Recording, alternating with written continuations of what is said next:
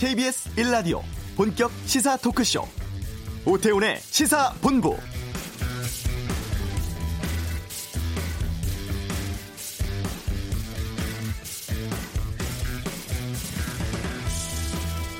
자유한국당을 뺀 이른바 여야 4 플러스 1 협의체가 어제 심야 회동 열고 논의에 나섰지만 합의에 실패했죠. 조금 전 11시부터 손학규, 심상정, 정동영 야 3당 대표가 다시 만나서 막판 이견 조율에 나서고 있다고 합니다. 이에 대해서 민주당의 이인영 원내대표는 일정 부분 중대한 의견 접근은 이루어졌다. 조금 시간이 걸려도 단단한 공조를 이루기 위해서 노력하겠다면서 긍정적인 전망을 내놓은 상황입니다. 이에 반해서 자유한국당은 선거법, 공수처법, 저지하겠다면서 오늘도 국회에서 반대 집회 이어갈 방침입니다. 이렇게 되면 사흘 연속 장외투쟁 중인데요. 첫날 시위대 국회의사당 난입 사태에 대해서 다른 당들은 황교안 대표에 대한 책임론 꺼내들고 있고 황 대표는 책임을 문희상 국회의장과 다른 당에 돌리고 있는 상황입니다. 오태훈의 시사본부 잠시 후 이슈에서 현 국회 상황에 대한 자유한국당 입장 듣는 시간 갖겠습니다. 오늘 그냥 갈 수 없잖아 석패율, 이중 등록 등 복잡한 선거법에 대해서 정리해 보겠습니다. 2부 아는 경찰, 이춘재 8차 사건 그리고 현직 경찰관의 살해 사건 등에 대해서 다루는 시간 갖겠고요. 이번 12, 16 부동산 대책 관련해서 역대 정부의 부동산 정책 짚어보는 시간 김성환의 뉴스 소다에서 준비하겠습니다. 오태훈의 시세본부 지금 시작합니다. 네, 이 시각 핫하고 중요한 뉴스들 정리하는 시간입니다. 방금 뉴스 KBS 보도본부 박찬영 기자 나오셨습니다. 어서 오세요. 네, 안녕하세요. 예. 어제 심야 회동 선거법 합의 결론 도출해내지 못했는데 지금 상황이 어때요? 네, 앞서 말씀하셨다시피 손학규 대표, 심상정, 정동현 대표가 아, 오전에 지금 회동을 시작한 것 같고요. 예. 이제 여기서 의견을 모아보기로 했습니다. 그동안 이제 민주당이 원하는 안하고 음. 특히 이제 정의당이 원하는 게 많이 부딪혀서 그동안 갈등을 빚어왔었는데 네. 지금 들리는 얘기로는 두 당에서는 의견이 어느 정도 좁혀진 것 같은데 민주당과 정의당은 네, 네. 다른 네. 당에서 지금 좀 반대가 있는 것 같습니다. 지금 나온 대안이 뭐냐면 일단 비례대표 50석 가운데 연동형으로 뽑는 의석을 30석으로 제한을 두고 네. 대신에 내년 총선에만 한시적으로 하고 어. 그 다음 총선에부터는 원래 취지대로 돌아가자라고 예. 하는 방안이 하나가 있고요. 그리고 이제 석패율이 논란이 됐었죠. 그러니까 아깝게 떨어진 후보가 비례대표로 다시 예, 정치를 할 수 있게끔 하는 석패율을 정의당이 주장을 했었는데 그 대신에 이중 등록제를 하는 방안이 논의가 됐습니다. 그러니까 네. 지역 구 후보에도 등록을 하고 비례대표도 둘 다 해서 아깝게 떨어지더라도 비례대표를 뽑을 수 있도록 한 장치인데 좋게 보면 지역구 선거에서 떨어진 아주 좋은 정치인을 그냥 아 떨어져 나가게 하지 말고 음. 다시 기회를 줘서 비례대표로 국회의원을 할 수 있도록 하자라는 좋은 취지인 반면에 또 나쁘게 보면은 결국 중진 의원들한테 기회 더 주는 것 아니냐 음. 아, 그런 시각도 있습니다.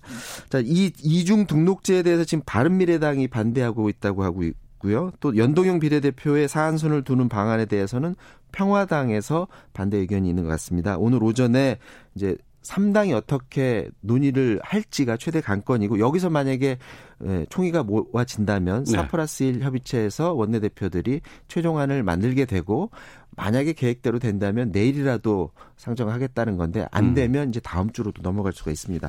지금 한국당 심재철 원내대표는 석패율 제도나 아니면 뭐 이중등록제 이거 다 온갖 꼼수다. 결국 네. 들은 자기 밥그릇 싸움이다라고 하면서 선거제 놓고 민주당 원내대표하고 나하고 TV 토론 맞짱 토론 붙자 음. 이렇게 공개적으로 오늘 제안을 했고요. 이해찬 민주당 대표는 오늘 또 검찰에 대해서 또 한 번 경고의 발언을 내놨습니다. 이게 뭐냐면 조직적으로 검경 수사권 조정 법안을 수정하려고 검찰이 로비한다라는 소문이 있었는데 네 네. 네. 이미 합의된 검경 수사권 조정안은 한 발짝도 뒤로 물러설 수가 없다. 음. 만약 법안 수정의 배후에 검찰 로비가 있다면 이거는 분명한 정치 개입이고 반드시 책임을 묻겠다라고 하면서 다시 한번 검찰에 대해서 경고를 내놨습니다. 네. 정세균 국무총리 후보자 어제 지명됐고 지금 청문회 준비 위해서 출근했다고요. 네, 오늘 그 금융감독원 연수원에 사무실이 마련돼 있는데 오늘 첫 출근을 했습니다. 예. 기자들 앞에서 한마디를 했는데 기자들이 가장 중요한 경제 현안이 무엇이라고 생각합니까?라고 물었더니 경제가 활력을 찾는 일이 가장 중요하다면서 경제 주체들이 활발하게 경제 활동을 할 수 있는 여건을 만드는 것이 가장 중요하다고 생각한다. 음. 아무래도 지금 경제 상황이 안 좋다 보니까 경제 성장 동력 끌어올리고 서민들의 빈 지갑 채우는 일에 대해서 어 그런 민심을 생각한 것으로 보여지고 지금 정세균 후보자는 14년 전에 산업부 장관 후보자를 한번 했던 경험이 있기 때문에 음, 그때 인사청문회 했겠군요. 그, 그 렇기 때문에 청문회를 어떻게 준비하는지는 뭐 다 잘 알고 있을 거고요. 지금 다만 자유한국당이 문제 삼고 있는 게 삼권 분립 정신을 훼손하는 거다. 음. 그러니까 국회의장 하다가 국무총리로 간게 네. 입법, 입법부 수장까지 했던 사람이 어떻게 행정부로 들어가서 2인자를 하느냐 이게 삼권 분립 정신의 훼손이다라고 주장하는데 네. 이런 비판에 대해서도 오늘 기자들이 물었는데 음. 대답하지 않았습니다. 아무래도 자유한국당의 심기를 건드리지 않겠다라는 그런 생각으로 보여지고요. 어, 이 총, 총리 인사청문회가 국회 소관 상임위에서 인사청문회 진행하는 장관 청문회하고 좀 달라서 네. 인사청문 특별위원회를 만들어야 되거든요. 그래서 국회 동의가 꼭 필요한데 임명 동의안이 국회 제출이 되면 20일 안에 반드시 청문회가 끝나야 돼서 어. 임명 동의안을 제출하는 것 자체도 아마 시기를 볼 것 같습니다. 지금 네. 여야가 워낙에 상황이 안 좋기 때문에 그 시기 봐가면서 제출할 것 같고 그거와 상관없이 후보자 측에서는 청문 준비를 예정대로 하겠다 그런 입장입니다. 예. 김기현 전 울산시장에 대한 청와대 수사 개입 의혹과 관련해서 검찰이 어, 국무총리실을 압수수색하고 있다고요? 네, 오늘 오전에 그 국무총리실 산하 국무조정실이 있는 그 정부청사 서울 창성동 별관에 대해서 예. 압수수색에 들어갔고요. 서울중앙지검이 그 김기현 전 울산시장 비의혹 사건 수사를 대통령 비서실이 지시했는지 이 부분 알아보기 위해서 오전에 검사하고 수사관 보내서 자료 확보에 나섰습니다. 그럼 왜 청와대가 아니고 국무총리실 산하 국무조정실이냐? 음. 그때 당시에 2000 그 17년이죠. 네. 김기현 전 울산시장 비의혹 정보를 처음에 받아서 그걸 가공해서 비서실에 제, 에, 정보를 문건을 만들어서 올렸던 그 사람이 당시에 청와대에서 일하다가 지금 국무조정실로 갔기 때문에 음. 그 컴퓨터 그리고 그 자료 그 확보를 해보겠다는 건데 당시 최초에 제보 받은 그 문건하고 네. 그 청와대 비서관이 예, 자료를 약간 만졌거든요. 그래서 음. 그 만진 문건이 뭔가 다른지 그렇다면 어, 문건을 마, 만지는 과정에서 청와대가 어떤 수사를 압박하는 그런 흔적이 남아있지 않느냐라는 네. 의심을 가지고 어, 그런 압수수색에 들어갔고요. 이 사건이 복잡해 보이는데 단순하게 보면 김기현 전 울산시장 비위 의혹은 분명히 있었는데 그걸 정보를 청와대가 기획해서 정보를 수집해서 가공을 했는지 아니면 음. 청와대 주장 그대로 음. 받은 받아 봤는데 이거는 청와대가 알아볼 사항이 아니라 그냥 울산 경찰에 넘겼는지 그 문건의 자료만 확보해 보면 될 것 같습니다. 근데 이제 문제는 검찰 수사가 자꾸 길어지면 네. 청와대는 계속 의혹만 받기 때문에 음. 불리한 그런 상황이 될 수밖에 없는 것 같습니다. 네.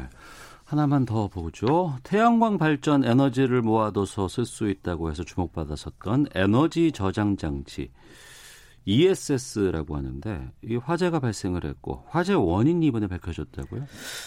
이 화재 소식이 뭐 TV나 신문 통해서 굉장히 많이 예, 나왔었죠. 예, 네. ESS가 이게 주목을 받는 게 태양광으로 에너지를 생산을 해내는데 음. 이거를 제대로 저장을 해야지 두고두고 쓸 수 있는데 그 기술이 마땅치가 않다가 이 ESS가 그런 장치라고 해서 큰 주목을 받았었는데 근데 네.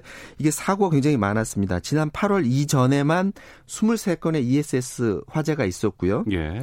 당시에 이제 1차 조사위가 꾸려져서 조사 결과를 발표했었습니다. 6월에 조사 결과를 발표할 때는 이 ESS에 있는 배터리 보호 시스템이 미흡하다. 그리고 음. 운영 환경이 미흡하다. 이런 식으로 굉장히 복잡한 관계 때문에 화재가 난 것으로 발표를 했었는데 네. 8월 이후에 다섯 건의 화재가 있었는데 이 건을 2차 조사위원회에서 조사를 해봤더니 1차 조사 결과랑 다르게 그게 음. 아니라 배터리 자체 일부 결함이 있다. 처음에 배터리에서 첫 화재가 시작이 됐고 네. 그게 근본적인 원인이더라고 음. 그런 결과를 도출해냈다고 저희 KBS에서 지금 단독 보도를 어제 9시 뉴스에서 했는데요. 네. 지금 조사 대상이 LG화학 세 건이 하고 삼성 SDI 두 건인데 삼성 SDI 같은 경우는 지금 배터리 결함 없다. 음. 조사위에서 적극 해명하겠다. 네. 이런 입장을 밝히고 있습니다. 음, 알겠습니다. 자, 방금 뉴스 어, 마치겠습니다. KBS 보도본부 박찬영 기자 함께했습니다. 고맙습니다. 자, 이어서 교통 상황 보겠습니다. 교통정보센터 박소영 리포터입니다. 잠시 후 1시부터 국회의사당 역 앞에서 집회가 있을 예정인데요. 이 집회의 준비로 여의도 지하차도에서 국회 앞 삼거리 쪽으로 전면 통제가 되고 있습니다. 지금 의사당대로와 국회대로가 혼잡해 미리 우회하셔야겠습니다. 간선도로에 돌발 상황이 많습니다. 먼저 동부간선도로 성수분기점 쪽으로 성동교 부근에서는 사고가 있었는데요. 1차로를 막고 이 처리 작업을 하고 있어서 군자교부터 밀리고 있습니다. 이전에 상계교에서 월계 1교를 지나기도 어렵고 강변북로 일산 쪽 성산 부근에서는 4차로를 막고 작업을 하고 있어서 서강대교 지나서부터 밀립니다. 고속도로에서는 평택 제천간고속도로 제천 쪽으로 서안성 부근에서 전 시간에 있었던 사고 여파를 받고 있고요. 중부고속도로 하남 쪽 경기도 광주에서 중부 1터널 사이 2차로에서 작업을 하고 있는데요. 여파로 1km 구간 정체가 이어지고 있습니다. KBS 교통정보센터였습니다.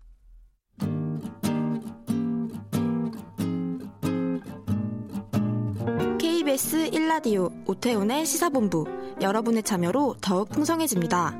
방송에 참여하고 싶으신 분은 문자 9730번으로 의견 보내주세요. 짧은 문자는 50원, 긴 문자는 100원의 정보 이용료가 붙습니다. 애플리케이션 콩과 마이케이는 무료고요. 시사본부는 팟캐스트와 콩, KBS 홈페이지를 통해 언제나 다시 들으실 수 있습니다. 많은 참여 부탁드려요. 네, 어제 문재인 대통령 정세균 어, 전 국회의장을 새 국무총리로 지명을 했습니다. 또 지금 국회 상황은 패스트트랙 법안 상정을 두고 대치하고 있는 상황이죠. 자유한국당 김재원 정책위 의장 연결해서 한국당 입장 들어보는 시간 갖도록 하겠습니다. 안녕하십니까? 네, 안녕하세요. 예.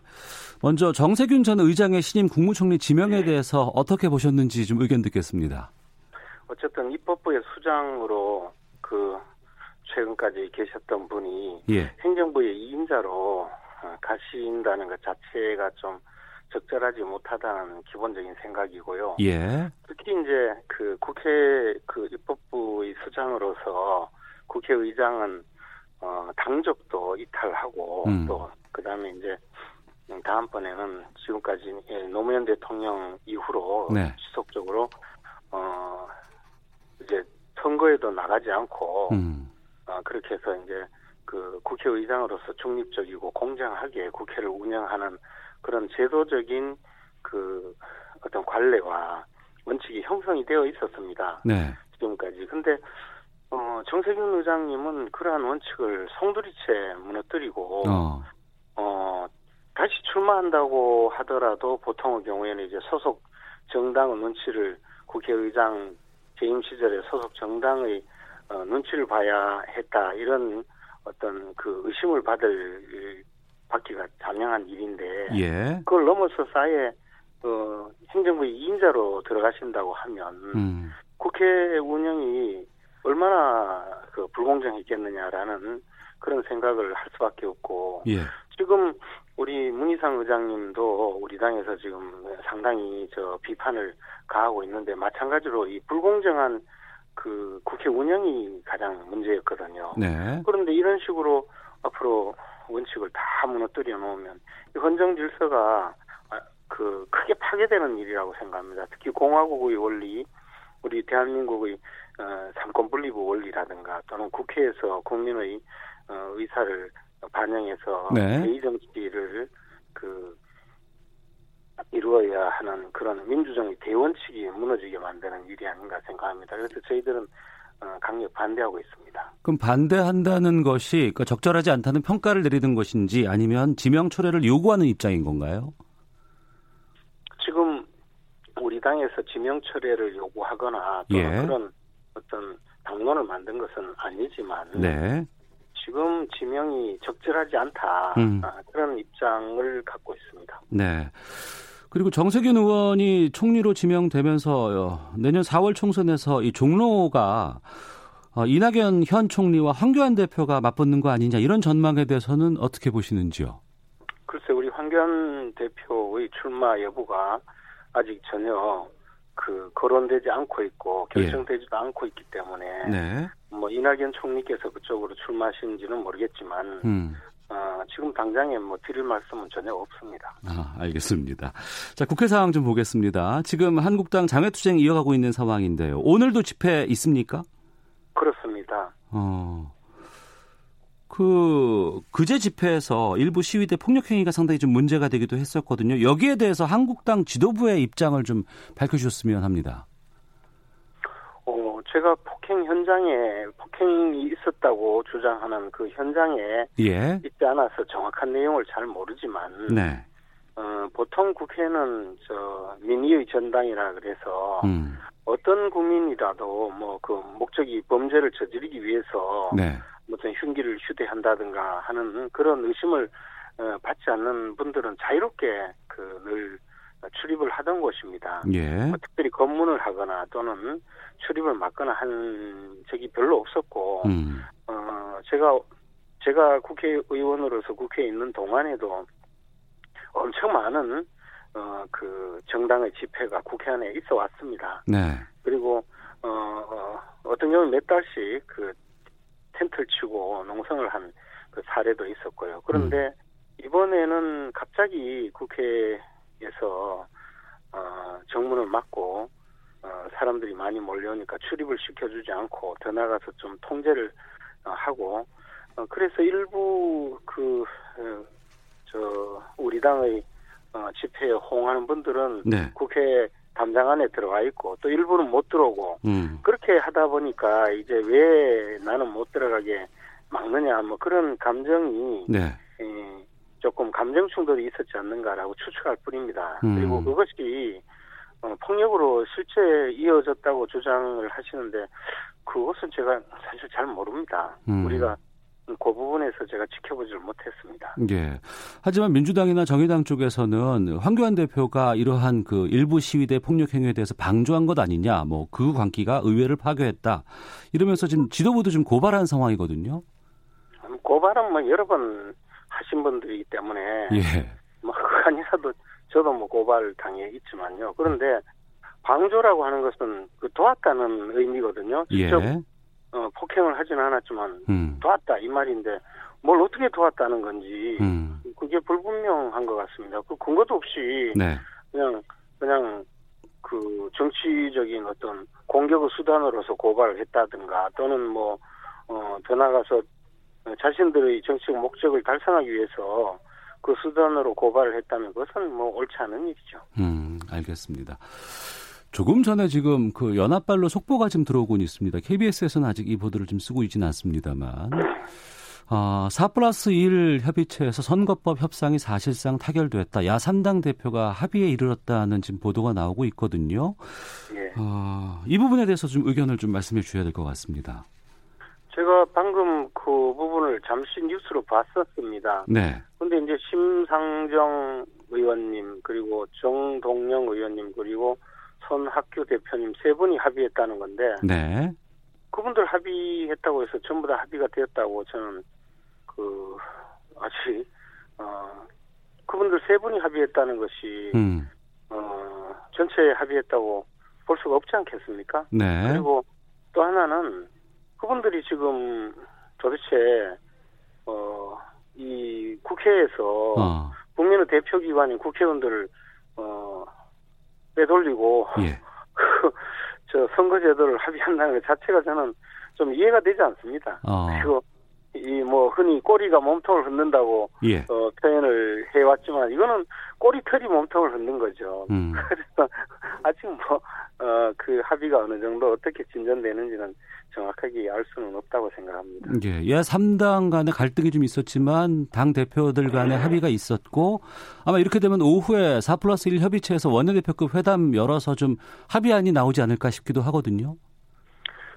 어, 저희는 사실 네. 그 분들의 합의 자체를 인정하지 않고 있기 때문에 네. 어, 그에 대해서는 뭐 별다른 의견을 어, 갖고 있지 않습니다. 어쨌든 음. 네. 선거제도는 그 국민 대표기관인 음. 국회의원을 선출하는 제도이고 그것은 민의를 가장 정확하게 반영하는 그런 제도가 제도가 네. 어그 형성이 되어야 하는데 지금은 이 소수 그 군소 정당과 어 여당인 민주당이 서로 의석수를 많이 가게 가져가겠다고 음. 그 아기다툼을 벌이는 그냥 눈 뜨고 볼 수 없는 그 추악한 현장이 되고 말았거든요. 이것은 예. 민주주의 기본 원칙을 음. 홍들이채 부정하고 정치판을 그 뒷거래의 그 장사 장사의 현장으로 예. 뒷거래의 현장으로 몰고 가 버린 것 아닌가 생각합니다. 예. 그리고 이런 방식은 옳지도 않고 또 어. 받아들여져서도 안 된다고 생각합니다. 예. 현 국회 상황에 대해서 자유한국당 김재원 정책위 의장과 말씀 나누고 있습니다. 한국당 제외한 여야가 만약에 오후에도 뭐 선거법 단일화 같은 것 합의해서 뭐 20일 정도 본회의 상정하고 뭐 23일 본회의 표결 하게 된다면 선거법, 공수처법 여기에 대해서 일괄 상정하지 않을까 싶은데 자유한국당은 이런 상황이 오면 어떻게 대응하실 계획이신지요? 아니 뭐 그런 상황이 오지 않기를 바랄 뿐이지만 그런 상황이 온다면 뭐 우리가 할 수 있는 모든 수단을 총동원해서 막아야죠. 아, 모든 지금은 예. 민주적인 절차가 아니고 어.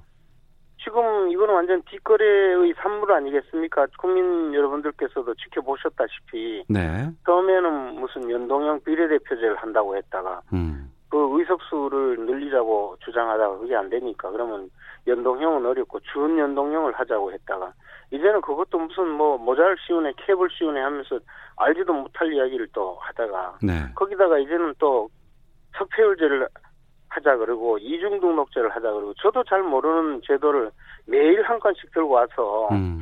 그걸 가지고 그 서로 협상을 한답시고 모여 앉아 있는데 네. 그 내용을 자세히 들여다보면 결국은 자기들의 정파가 과연 의석을 몇 개를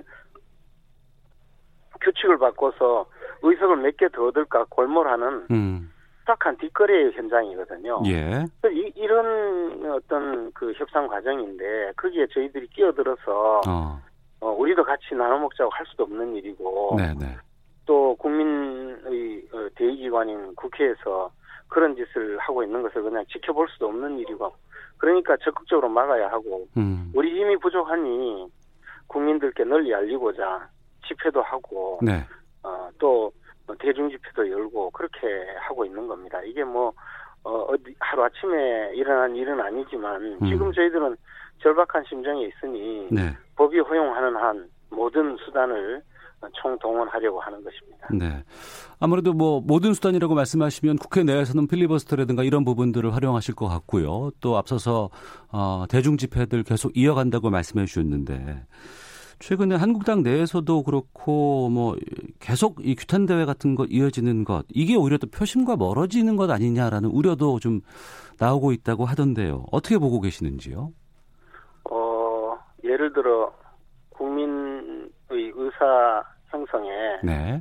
어, 도움이 될 수 있도록 언론에서도 공정하게 보도해 주시고 잘 설명을 하고 또 국민들도 어, 이해를 하실 수 있게 음. 그렇게 해주신다면 네. 당연히 저희들이 그렇게까지 할 필요가 없을지도 모릅니다. 그런데 지금 사실 환경이 그렇지 않거든요. 그러니까 어. 찌됐든 저희들은 많은 국민들께 우리 어, 정당성을 알려야 되고 그런 과정에서 일부 어, 약간의 그 저 부작용이 있다 하더라도 어, 우리는 대의를 향해서 나갈 수밖에 없는 그런 절박한 입장입니다. 네. 총선 내년 4월입니다. 아, 또, 뭐, 선거법 개정이라든가 이것이 좀 아직, 어, 상황이 좀 봐야 되겠습니다만, 보수 통합에 대한 관심들도 좀 높은데, 거기에 대해서는 어떻습니까? 어, 당연히 보수 정치 세력이 통합이 되어야, 어, 우리의 승리 가능성이 높아진다는 것은 저희들이 가장 잘 알고 있고요. 또 절박하게 네. 어, 그런 방향으로 나가 나가야 된다고 생각하고 또 나가고 있습니다. 어, 물론 작은 어, 작은 면에서 차이가 있고 그 네. 그 작은 면의 차이 때문에 결정을 서두르지 못하는 어, 그런 분들도 계실 것이고 또 작은 생각의 차이를 크게 생각해서 음. 어, 각자 따로 가자 뭐 그런 주장도 있기는 어, 한 것으로 알고 있습니다. 그러나 어, 우리 보수 정치 세력이 한데 뭉쳐야 이길 수 있다는 그 점 때문에 네. 아마 어, 결과적으로 어, 통합은 이루어지리라고 생각합니다. 음, 알겠습니다. 자, 오늘 말씀 여기까지 듣도록 하겠습니다. 고맙습니다. 네, 감사합니다. 안녕히 예. 계세요. 지금까지 자유한국당 김재원 정책위 의장과 말씀 나눠봤습니다. 헤드라인 뉴스입니다. 4 플러스 1 협의체 중 민주당을 제외한 야 3당과 대한신당이 패스트트랙 선거법에 대한 이견을 정리해 합의안을 마련했습니다. 바른미래당 손학규, 정의당 심상정, 평화당 정동영 대표 등은 연동형 캡 30석 한시적 적용과 석표율제 도입에 합의했습니다. 자유한국당은 4 플러스 1 협의체가 온갖 꼼수를 동원해 밥그릇을, 밥그릇을 하나라도 더 빼앗아 먹으려 한다고 비판했습니다. 청와대는 문 대통령이 지난 2017년 비서실장을 통해 송철호 울산시장에게 출마를 요청했다는 취지의 메모가 발견됐다는 언론 보도에 대해 수사 중인 사안에 대해 확인해드리지 않는다는 입장을 밝혔습니다. 이주열 한국은행 총재가 정부의 1216 부동산 종합대책이 가계부채 증가세를 둔화시키는 데 효과가 있을 것으로 생각한다고 말했습니다. 신한은행 신규 직원 채용에서 임직원 자녀 등 특정 응시생들의 인사 점수를 조작한 혐의로 재판에 넘겨진 조용병 신한금융그룹 회장에게 검찰이 징역 3년을 구형했습니다. 일본 정부가 병사 70명당 위안부 한 명이 필요하다는 의견이 담긴 옛 일본군의 위안부 관련 기밀 문서의 존재를 공식 시인하고 해당 문서는 현재 내각관방에 보관돼 있다고 밝혔습니다. 지금까지 헤드라인 뉴스 정원나였습니다.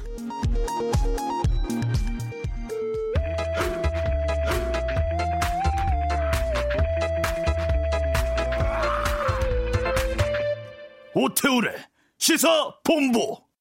어제가 내년 있을 총선 예비 후보 등록일이었습니다.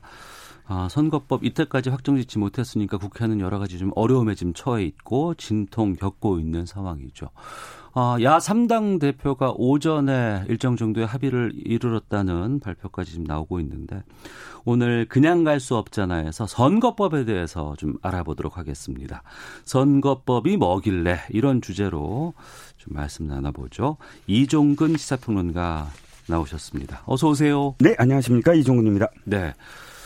아, 국회 패스트트랙 상정이 지난 4월이었고, 뭐, 선진화법 위반한 국회의원 무더기 고발도 있었고, 199개 법안의 필리버스터 시도도 있었습니다.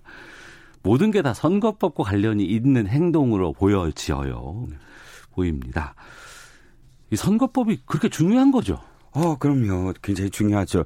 그러니까 일단 국회의원들한테는 더없이 중요하죠. 그 무엇보다 중요하겠고요. 왜냐하면 네. 자기가 금배지를 달 수 있느냐 없느냐 음. 다시 달 수 있느냐 이이 문제였고 또 국민들로서는 사실 투표라는 게 총 대신 드는 거잖아요. 네. 투표가 만약 없으면 음. 우리들은 총을 들고 내전을 할 겁니다. 국민의 힘이고. 그렇죠. 예. 그러니까 이 투표에서 내 권리를 어떻게 행사하느냐가 이 법안에 담겨 있거든요. 음. 아, 풀 명칭은 공직선거법입니다. 이 안에 네. 굉장히 많은 것들이 담겨 있는데 이번에 개정하려고 하는 이유는 음. 사실상 아, 매번 매번 이제 총선이 돌아올 때마다 선거구 획정에 대한 이야기가 있을 수밖에 없어요. 네. 왜냐하면 네. 어떤 어, 지역은 인구가 계속 줄어들고 어떤 지역은 인구가 계속 늘어남에 따라 음. 이 형평성 전체 균형을 이루어야 되잖아요. 네. 그렇기 때문에 선거구는 조정이 될 수밖에 없고 음. 첫 번째는 선거구 획정 때문에 선거구제를 변경해야 되는 이유가 있고 두 번째는 이 갈등이라는 게 네. 예전에는 좀 단순했어요. 이분법이었어요. 어.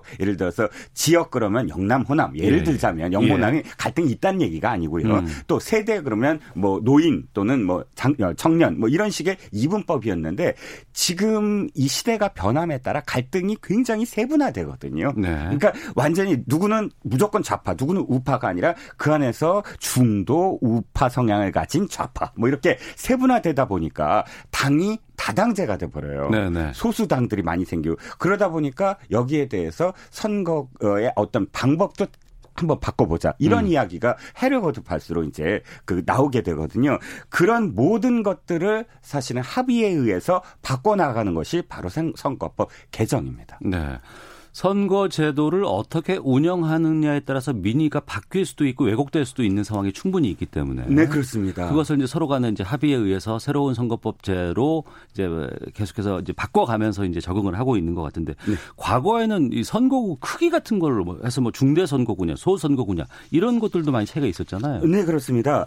자 이 중대 선거구냐 소선거구냐는 제가 이제 어렸을 때 저는 군사 그 정권에서 태어나서 네. 지금 이제 민주 민주화를 거쳐서 민주주의 정권으로 이렇게 그 이 생활 살아가고 있지 않겠습니까? 근데 군사 정권에서는 무조건 중대 선거구제였어요. 음. 중대 선거구제와 소선구제의 차이는 한 지역구에서 몇 명을 뽑느냐예요. 네. 그럼 중대 선거구제는 당시에 제가 어, 어렸을 때는 두 명을 뽑았어요. 그러니까 중선거구제라고 할 수가 있어요. 그러면 1등, 2등이 다 국회의원 될 수 있는 거예요? 그렇습니다. 그러면 예. 1, 2등이 국회의원이 되면 어떻게 되냐면 무조건 당시에 여당 음. 그러니까 3공화국이나 4공화국의 여당 민주당은 네. 공화당이잖아요. 예. 공화당 의원은 무조건 전국적으로 거의 다 그 국회의원을 내는 거예요. 아, 웬만하면 2등은 할 수 있을 테니까. 그러니까 어느 지역에서 아무리 지더라도 2등을 할 수 있으니까. 예. 그러다 보니까 이 민주화의 열망은 어떻게 되냐면 안 되겠다. 소송구제를 해라. 소송구제는 1지역구에 1명이거든요. 네네. 그렇기 때문에 이제 하, 어, 그 실제로 이 여야가 붙어서 음. 한 명만 하자. 네. 그러면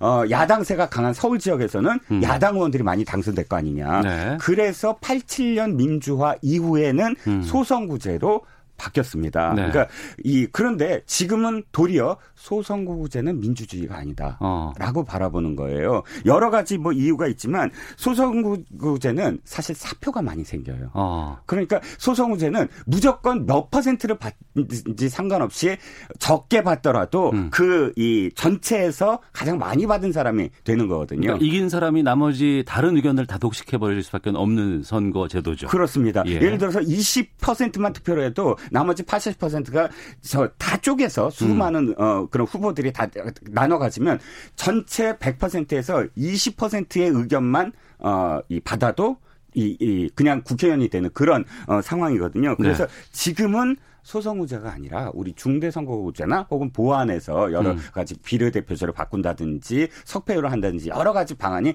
그래서 논의가 되는 겁니다. 그 여러 가지 방안이 나오다 보니까 참 그걸 이해하기 힘든 게 많은데 그 연동형, 준연동형, 뭐 연동형의 캡을 씌운다. 이 차이를 좀 간단히 좀 예, 정리해 주세요. 예, 간단하지가 않아서 해 주셔야 됩니다. 예, 간단하게 그러면 예. 연동형은 이겁니다. 그러니까 연동형은 전체 의석수가 중요해요. 네. 그러니까 이 득표율이 있잖아요. 예를 들어서 정의당을 제가 한번 설명을 해드릴게요. 정의당의 전신인 민주노동당이 음. 보통 평균 17대부터 10% 정도의 득표율을 받아요. 네. 10%라면 300명 중에 30석이네요. 30석이에요. 예. 이게 연동형입니다. 아. 무조건 30석을 주는 거예요. 예. 그러니까 이 민노 민 그러니까 그 정의당이 만약에 10%를 받았다 그러면 지역구에서 한 명이 당선된다. 그 음. 좀 극렬하게 좀 얘기를 해서 한 명이 당선된다 그러면 나머지 비례에서 29명을 다 비례를 넣어주는 거예요. 네. 그러니까 그래서 전체 득표율에 따라서 의석수를 음. 배정하는 게 연동형이에요. 하지만 대, 거대 뭐 여당이나 야당이나 그쪽이 지역구에서 어 퍼센터이지를 넘는 걸 당선되면 비례는 아예 없겠군요. 아, 비례는 아예 없는. 아 맞아요. 네. 그게 이제 조건입니다. 네. 대신은 네. 예를 들어 80% 이상을 지역에서 전부 다 음. 어, 득표율에 80%를 받는다 그러면 아예 비례를 안 줘버리는 거예요. 네. 그러면 어떤 결과가 나오냐면 음. 300석을 넘을 수가 있어요. 그렇겠네요. 어, 연동형의 예, 상황은 예. 그렇습니다. 그래서 독일 같은 경우는 사실 이게 이 높낮이가 있어요. 음. 뭐 늘, 늘, 이게 그 어, 정확하게 몇 명이다라고 네. 정해지지가 않아요. 어. 근데 그러다 보니까 우리나라는 어떤 상황이냐면 국민들이 절대 300석은 넘길 수가 없어라고 네. 반대를 하거든요. 예. 국회의원들에. 예. 그러니까 준연동형이라는 걸 이번에 처음에 1년 전에 합의를 한 거예요. 음. 준연동형은 어떻게 되냐면 일단 어 50%의 연동을 하자. 100%가 네. 아까 연동형이었고 음. 50%를 하자 그러면 어이 지역구를 50이라고 했을 때 50에 50%만 일단 그 연동형으로 하는 거예요. 네. 그렇게 주고 어. 예를 들어서 어20 석을 줘야 되는데 네. 20%를 주는 게 한 10%만 반만 주는 거예요. 음. 그런 다음에 나머지 잔여 의석에서 또 다시 득표율에 따라 주는 거예요. 음. 그러니까 전체적으로는 300이면 300을 지킬 수는 있어요. 예. 그러니까 연동형의 어, 그 의미를 그대로 가져가면서도 의석을 초과하지 않게 만드는 게 준연동형인데 음. 이번에 지금 오늘 야삼당이 합의하고 민주당이 주장하는 게 연동형 캡이에요. 네. 연동형 캡은 뭐냐면 어, 지역 아 저 비례 50석 중에 음. 이번에는 그 중에서 그냥 30석만 연동형을 해보자. 그러니까 20, 상한을 두는 거군요. 아, 상한을 두는 거죠. 예. 거기에 캡을 씌웠다 이 뜻이에요. 음. 나머지 20은 지금처럼 네. 현행처럼 그냥 득표율에 따라서 음. 나눠준다. 이게 이제 연동형 캡입니다. 거기에 또 들어오는 게 석패율하고 이정등록까지 나오는 거 아니에요? 예, 그렇습니다. 아, 석패율은 이제 아깝게 석패라는 뜻은 뭐다 아시지 않습니까? 예, 아깝게 예. 떨어진 후보를 구제하는데 자 이중등록제 석패율의 차는 이겁니다. 석패율은 모든 지역구 후보가 그대로 비례대표 명단으로 가버려요. 음. 그래갖고 누가 누가 더 아깝게 떨어졌느냐에서 네. 지역구에서 떨어진 사람 중에 아깝게 떨어진 사람을 비례로 올려주는 거예요. 음. 그리고 이중 등록제는 뭐냐면 일부만 네. 그러니까 전체가 아니라 일부만 어, 이 명단에 올린다. 중요한 건 아, 이게 한 번한 사람은 계속 할 수가 있어요. 이래서. 음. 그러니까 1번이 석패율인데 1번은 수십, 그러니까 한 10선도 가능해요. 네. 이것 때문에. 시간이 없어서 짧게. 네. 바람직한 선거구제 선거법 어떻게 하는 것이 바람직할까요? 아, 우리 20초 남았어요. 예, 네. 유권자들이 생각해야 됩니다. 유권자들이 다수결에 승복한다. 그러면 소선구제를 유지하는 게 좋아요. 네. 그런데 다수결은 문제가 있어. 어. 그렇게 되면 합의를 무조건 존중해 줘야 돼요. 예, 예. 합의를 존중하고 싶다면 어, 중대 선거구나 음. 혹은 비례대표를 넓히는 것 유권자가 생각해야 될 문제입니다. 알겠습니다. 자, 그냥 갈 수 없잖아. 선거법이 뭐길래 이런 주제로 좀 정리를 해봤습니다. 이종근 시사평론가와 함께했습니다. 고맙습니다. 감사합니다. 잠시 후 2부 아는 경찰 준비되어 있습니다. 뉴스 들으시고 2부에서 뵙겠습니다.